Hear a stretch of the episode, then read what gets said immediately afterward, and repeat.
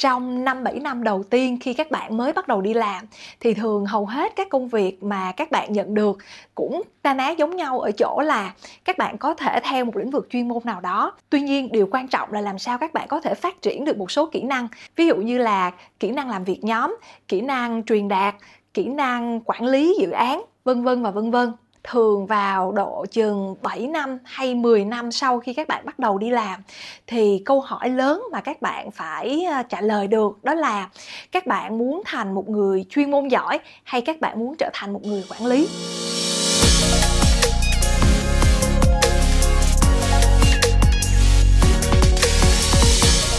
Chào mừng các bạn đến với kênh CEO Lab. Mình là Lê Diệp Kiều Trang, là doanh nhân khởi nghiệp, là nhà đầu tư và là người tin rằng việc học hỏi cũng như phát triển bản thân là một hành trình suốt đời. Trong các số lần trước mình đã chia sẻ với các bạn một loạt các đề tài về phát triển kỹ năng ví dụ như là kỹ năng trình bày kỹ năng làm việc nhóm. Ngày hôm nay mình sẽ bẻ lái một xíu xíu qua một chuỗi bài mới đó là về định hướng nghề nghiệp hy vọng là chuỗi bài này cũng sẽ thú vị đối với các bạn và mở ra cho các bạn những suy nghĩ cũng như biết đâu chia sẻ với các bạn một số kinh nghiệm mà mình đã có trong hành trình sự nghiệp của mình. Mình hay nhận được những câu hỏi từ các bạn trẻ, đó là em mới có một cái cơ hội chuyển qua một công ty khác vì ở đó có một cái vị trí cũng rất là hay, nhưng mà công việc khác với công việc trước đó của em đang làm. Hay là một câu hỏi của một bạn khác là em cũng ở trong công ty này, nhưng mà sếp ở một bộ phận khác, rủ em về bên đó để để à, làm với sếp bên đó thì em có nên chuyển bộ phận không chị? Tất cả những câu hỏi này đều là những câu hỏi rất là thiết thực và mình thấy tự trung lại à, đều phải quay trở về một cái câu hỏi mà các bạn phải trả lời đó là định hướng nghề nghiệp của các bạn như thế nào? Các bạn muốn làm generalist hay specialist?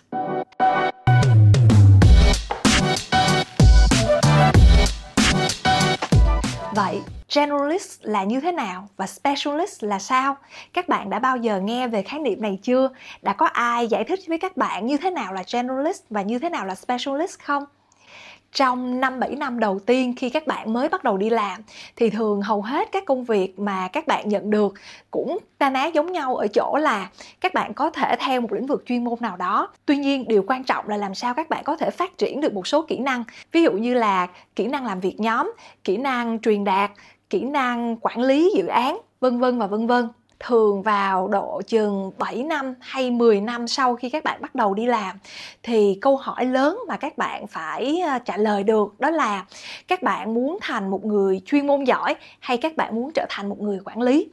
Trước hết các bạn sẽ có một lựa chọn là đào sâu về chuyên môn hay còn gọi là specialist. Mình đưa ra ví dụ ha. Bây giờ ví dụ như các bạn là một kỹ sư công nghệ à, về computer science các bạn có thể chọn một cái lĩnh vực sâu để theo đuổi. Ví dụ như các bạn muốn đi theo an ninh mạng thì thay vì vẫn tiếp tục là một developer front end hay back end bạn chỉ muốn đi sâu vào một lĩnh vực là an ninh mạng, đào sâu, tìm hiểu về lĩnh vực này và thậm chí có thêm một số cái chứng chỉ trong lĩnh vực này.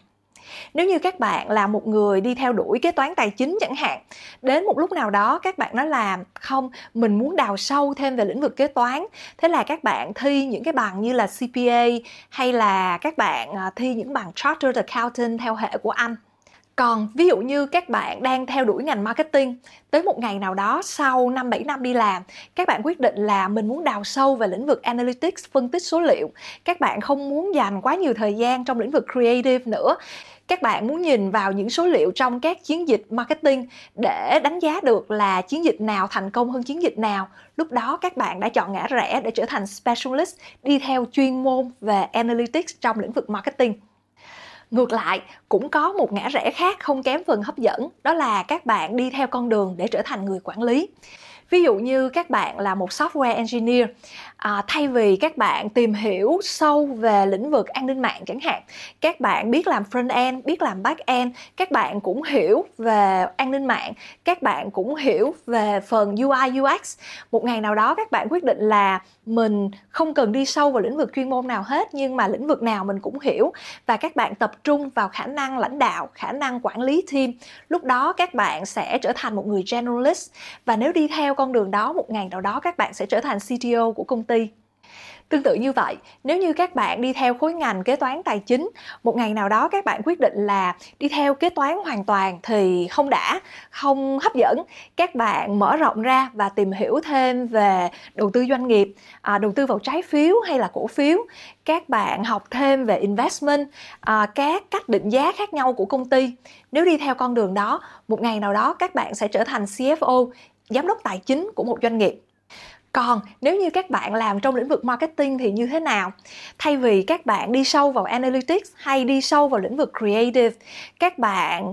dành thời gian để hiểu về tất cả những cái ngành đó. Và có thể trong năm 7 năm đầu trong sự nghiệp của mình các bạn đã làm trong những bộ phận khác nhau của team marketing. Thì tới một ngày nào đó các bạn vẫn có thể à, tìm hiểu thêm về những lĩnh vực khác và biết thêm cái cách làm sao có thể quản lý những đội nhóm marketing. Một ngày nào đó đi theo con đường này các bạn có thể sẽ trở thành một CMO của một công ty nào đó.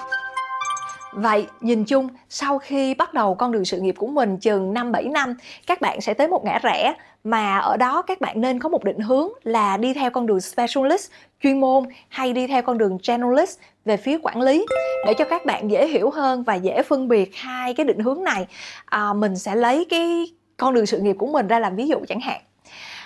khi tốt nghiệp đại học, mình học khối ngành Economics and Management ở Anh, ở trường đại học Oxford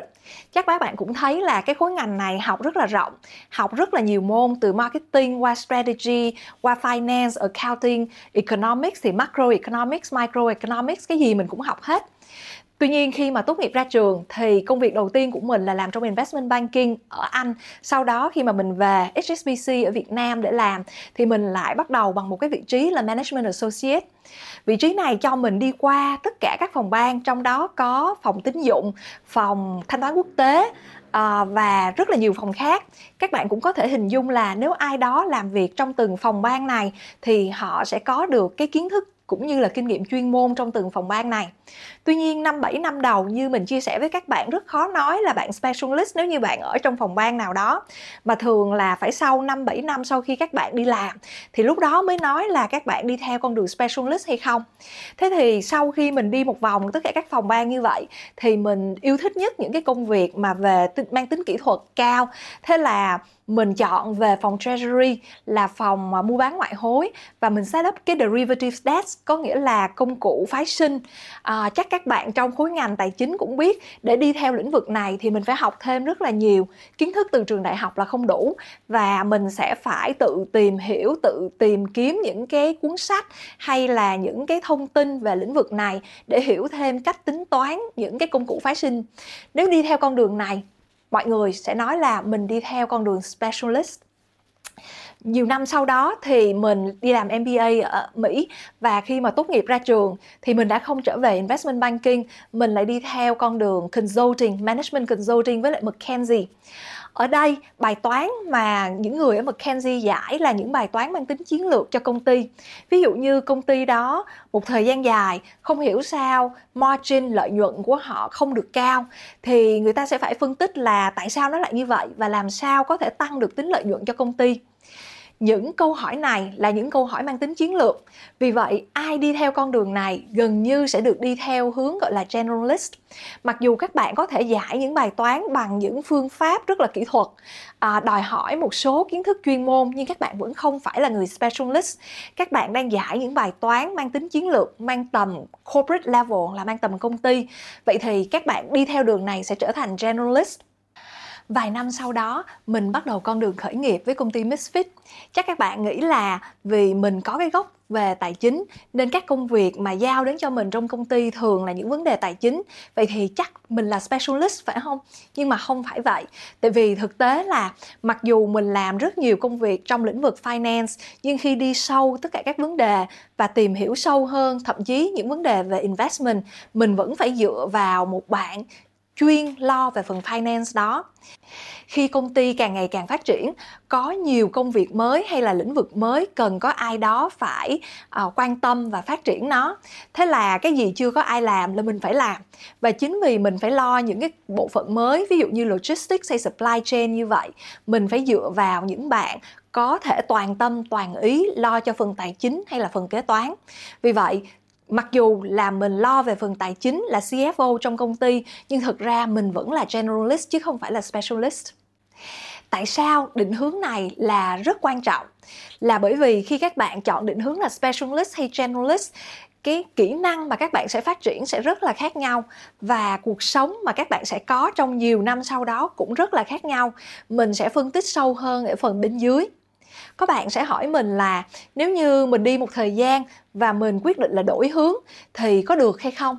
Câu trả lời là chuyện gì cũng có thể làm được hết nhưng thường là khó hơn và cái giá phải trả cũng không rẻ chút nào hết. À, tại sao lại như vậy? Các bạn cứ thử hình dung à, các bạn đi làm chừng 5 7 năm là tới lúc các bạn 30 tuổi thì lúc đó mới là lúc các bạn đặt cho mình con đường đi theo specialist hay là generalist. Đi chừng 5 7 năm nữa mà các bạn mới nhận ra là ờ con đường này không hay, không phù hợp với mình và quay đầu đi lại thì lúc đó các bạn cũng đang ở tầm tuổi mình chừng đầu 40. Việc tìm ra một cái công việc mới với bề dày kinh nghiệm như vậy, nhưng mà lại đi theo một ngã rẽ khác khi các bạn chưa có kinh nghiệm trong cái ngã rẽ mới đó, thường sẽ đặt cho các bạn vào một vị trí kém thuận lợi hơn ở một cái độ tuổi mà lẽ ra các bạn đã phải có một cái ờ, tầm nhìn hay là một cái vị trí nào đó trong công ty rồi. Vậy với vị trí generalist hay là specialist thì các bạn sẽ được hay mất gì? Trước hết, mình sẽ chia sẻ với các bạn ba điều được mất khi các bạn làm generalist. Thứ nhất, khi làm generalist, các bạn sẽ được giải quyết những vấn đề mang tầm chiến lược, mang tầm công ty, thậm chí là tầm tập đoàn, tùy vào cái quy mô của doanh nghiệp các bạn đang làm. Những vấn đề này thường là những vấn đề rất thú vị vì nó đòi hỏi các bạn phải có một cái vision, một cái tầm nhìn, phải phân tích vấn đề từ nhiều hướng khác nhau và thường là lời giải đáp sẽ phải là một sự tổng hòa của nhiều phòng ban trong công ty. Khi giải quyết những vấn đề này, các bạn sẽ cảm thấy rất là thú vị. Các bạn cảm thấy là quyết định của mình sẽ thay đổi vận mệnh của công ty hay của tập đoàn rất nhiều. Nó sẽ cho bạn một cái cảm giác rất là thỏa mãn với những cái suy nghĩ cũng như là cố gắng của mình khi xây dựng công ty điều thứ hai, khi các bạn làm generalist mặc dù được giải quyết những vấn đề mang tính chiến lược cho công ty, các bạn phải tìm cho ra một người specialist rất giỏi để các bạn có thể dựa vào. Ví dụ, khi các bạn làm ceo điều rất quan trọng là các bạn phải tìm được một người cfo rất là vững vàng và nắm được các chi tiết trong công ty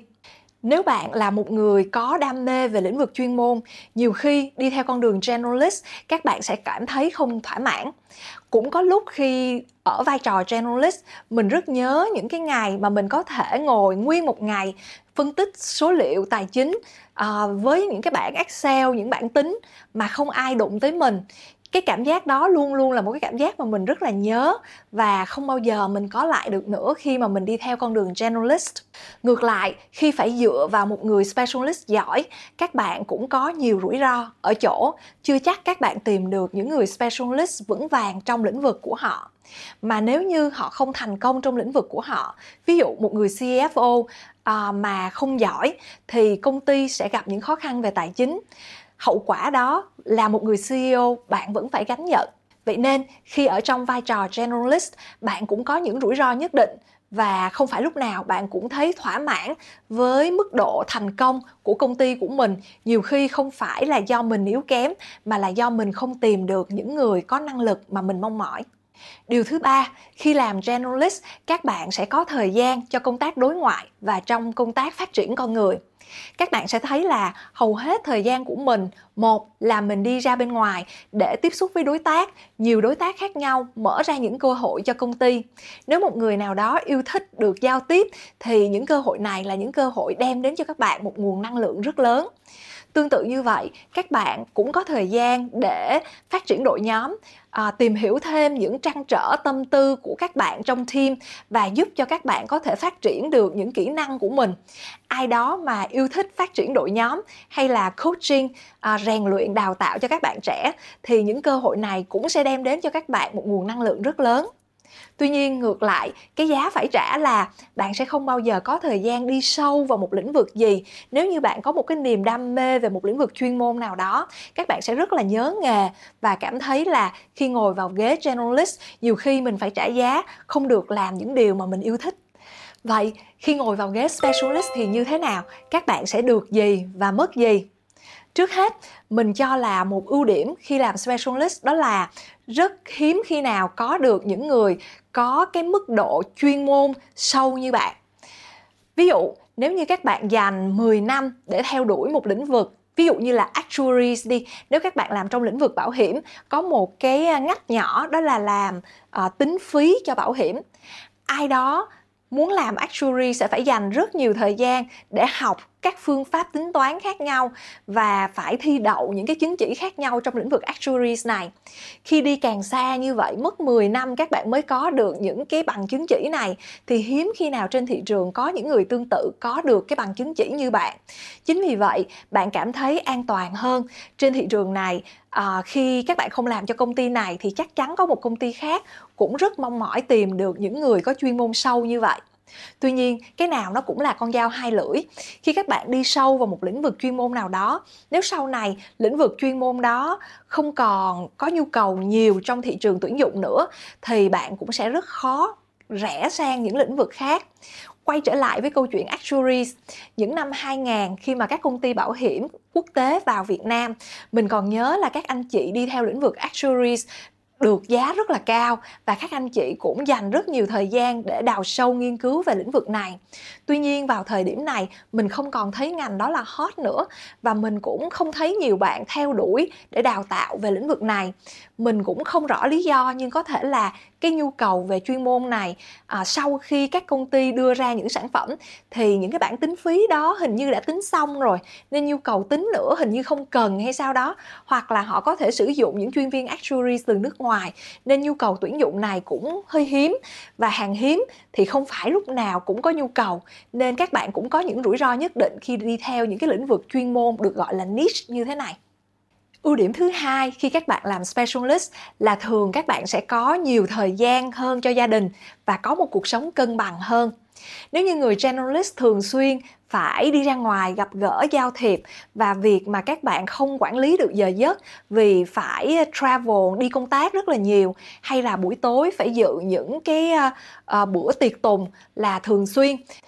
những người làm trong lĩnh vực specialist vì không có những gánh nặng trong việc giao tiếp xã hội nên các bạn có thể hoàn toàn quản lý thời gian của mình. Dĩ nhiên là các bạn cũng phải làm việc rất là nhiều, nhưng mà các bạn hoàn toàn có thể đem việc về nhà buổi tối nếu như ban ngày các bạn làm chưa xong.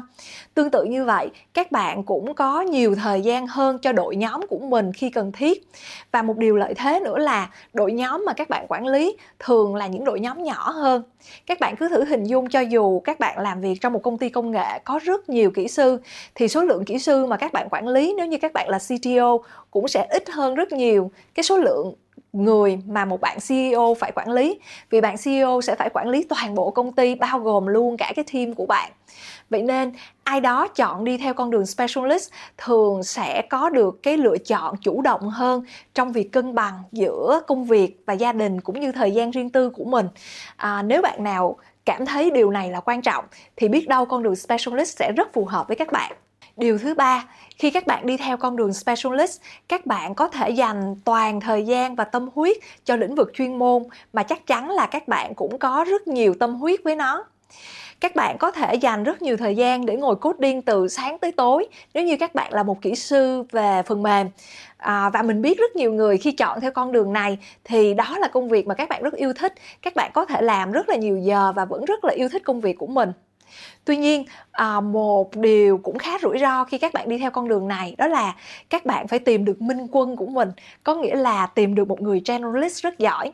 Cứ thử hình dung các bạn là một CTO nếu như các bạn đi theo một công ty mà một người CEO generalist không phải là một người vững vàng à, người đó không đẩy công ty đi đến được thành công không bán được sản phẩm không tổ chức được đội nhóm và không mở ra được những cơ hội cho công ty. Thì cho dù các bạn giỏi như thế nào trong lĩnh vực công nghệ của mình sản phẩm của các bạn cũng không đến được tay người dùng và điều đó cũng rất là chạnh lòng và làm à, thui chột đi cái niềm tâm huyết của các bạn dành cho sản phẩm của mình cũng như công việc chuyên môn của mình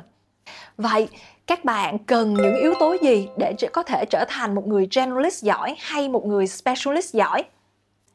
Sẽ có rất là nhiều yếu tố để giúp cho các bạn có thể thành công trong công việc. Nên nếu như mà mình đưa ra một vài yếu tố thì chắc chắn là không đủ. Nhưng mà nếu như nói nôm na để cho các bạn có một cái định hướng nào đó, thì mình sẽ mô tả là một người generalist thành công sẽ là một người phải chịu được áp lực tốt và có khả năng giao tiếp rất tốt các bạn sẽ cần phải có một cái niềm yêu thích trong việc giao tiếp với người khác, giao tiếp với cộng đồng, mở ra những cánh cửa cho công ty và có khả năng truyền được cảm hứng, giúp cho mọi người có thể gắn bó thành một cái đội nhóm vững mạnh. Tương tự như vậy, bạn sẽ là người đứng mũi chịu sào, chèo chống công ty đi qua những áp lực. Bạn có khả năng chịu áp lực cao hay không? Áp lực này không chỉ từ bên ngoài mà nhiều khi còn từ bên trong nội bộ công ty nữa vậy nên, nếu như các bạn không thích phải giao tiếp quá nhiều và các bạn không thích một công việc mà áp lực từ nhiều phía khác nhau, thì có thể con đường generalist sẽ không phù hợp cho các bạn. Ngược lại, đối với người specialist, mình nghĩ là các bạn đòi hỏi phải có một niềm yêu thích cho lĩnh vực chuyên môn của mình. Các bạn có khả năng tự học, tự đào sâu, tìm tòi để phát triển cái kỹ thuật cho cái ngành chuyên môn của mình nếu như các bạn không có được cái niềm yêu thích đó, hoặc không có được sự kiên nhẫn, cũng như khả năng tự học, rất khó các bạn có thể đào sâu một lĩnh vực chuyên môn. Vì khi đến một mức độ nào đó, rất khó có thể có ai đào tạo cho các bạn. Các bạn muốn trở thành một specialist giỏi, hầu hết thời gian sau này sẽ là do các bạn tự đào tạo cho chính bản thân mình. Vậy nên, khả năng tự học, khả năng tìm tòi là vô cùng quan trọng nếu như các bạn muốn đi theo con đường specialist con đường các bạn bắt đầu là một specialist và sau đó phát triển thành generalist là một con đường mình thường hay thấy nhiều bạn đã đi qua và rất thành công. Ví dụ như các bạn là một kỹ sư lúc bắt đầu các bạn sẽ là người cốt các sản phẩm khác nhau à, sản xuất ra các sản phẩm khác nhau và qua thời gian cùng với những trải nghiệm của mình các bạn trở thành những người quản lý và trở thành người generalist. À, mình đã thấy rất nhiều người đi theo con đường này ngược lại mình cũng có thấy một số người khác đi theo con đường generalist rồi trở thành specialist. Ví dụ như à, các bạn bắt đầu là những người nghiên cứu về kinh tế à, là những người investment banking. Các bạn có một cái background một cái tầm nhìn rất là rộng. Sau khi đi một khoảng thời gian các bạn mới tìm ra một cái niche một cái industry một cái ngành mà các bạn có tâm huyết trong đó ví dụ một bạn mình đã thấy đi theo con đường giáo dục bạn đó bắt đầu đi rất sâu vào lĩnh vực đào tạo và giúp được rất nhiều người để phát triển cái năng lực của mình. Đó là cái hướng đi từ generalist chuyển sang specialist và mình cũng thấy rất nhiều người thành công không kém trong lĩnh vực này. Hy vọng bài nói này giúp cho các bạn có một cái góc nhìn à, cận cảnh hơn về con đường đi theo generalist hay là specialist giúp cho các bạn có một cái định hướng trong con đường sự nghiệp của mình như nãy giờ mình chia sẻ, trong 5-10 năm đầu tiên trong con đường sự nghiệp, các bạn đừng vội quyết định mình nên đi theo hướng generalist hay specialist. Những năm tháng này, hãy dành cho mình thời gian để phát triển càng nhiều kỹ năng càng tốt và hãy quan sát những người anh, người chị đi trước, con đường sự nghiệp của họ như thế nào, cuộc sống của họ như thế nào, những điểm mạnh và điểm yếu của họ là gì và tại sao họ thành công trong lĩnh vực này hay lĩnh vực kia sau đó, hãy tự soi lại mình. Các bạn hãy thật công bằng và trung thực để biết được là thế mạnh của mình nằm ở đâu. Và thực ra, cái cách sống nào, cái cuộc sống nào là cuộc sống mà các bạn yêu thích. Chính những điểm này sẽ giúp cho các bạn có được một cái định hướng rõ nét hơn. Các bạn đi theo con đường specialist hay generalist đừng vội vã trong việc đưa ra những quyết định này. Các bạn còn rất nhiều thời gian. Không nhất thiết là 10 năm là phải quyết định hay 7 năm là phải quyết định. Mà mỗi khi cơ hội đến trong con đường thăng tiến của các bạn các bạn hãy tự hỏi, nó đang đưa các bạn đi theo con đường generalist hay specialist? Và các bạn thích đi theo con đường nào hơn? Generalist hay specialist là định hướng khi các bạn đã rõ ràng cái nghề nghiệp của mình. Mình còn nhận được những câu hỏi khác, đặc biệt là từ các bạn trẻ hay hơi hơi trẻ thôi đó là mình có nên chuyển hướng đi sang một ngành hoàn toàn khác hay không? Câu hỏi này là một câu hỏi khá là nặng ký và mình nghĩ là à, các bạn cần phải suy nghĩ rất là nhiều. Trong số kế tiếp mình sẽ chia sẻ với các bạn góc nhìn của mình trong việc làm trái ngành những điều hay và những điều cần phải suy nghĩ cân nhắc rất cẩn thận khi chúng ta chuyển hướng. Nếu các bạn yêu thích nội dung này, đừng quên like hoặc subscribe vào CEO Lab channel. Những lời nhắn gửi của các bạn sẽ giúp cho mình định hướng cho phần nội dung trong những số kế tiếp. Hãy chia sẻ câu chuyện của các bạn cho cộng đồng CEO Lab được chia sẻ cùng các bạn hiểu thêm về hành trình sự nghiệp của từng người và học hỏi từ kinh nghiệm của nhau. Xin cảm ơn các bạn và hẹn gặp lại trong số sau.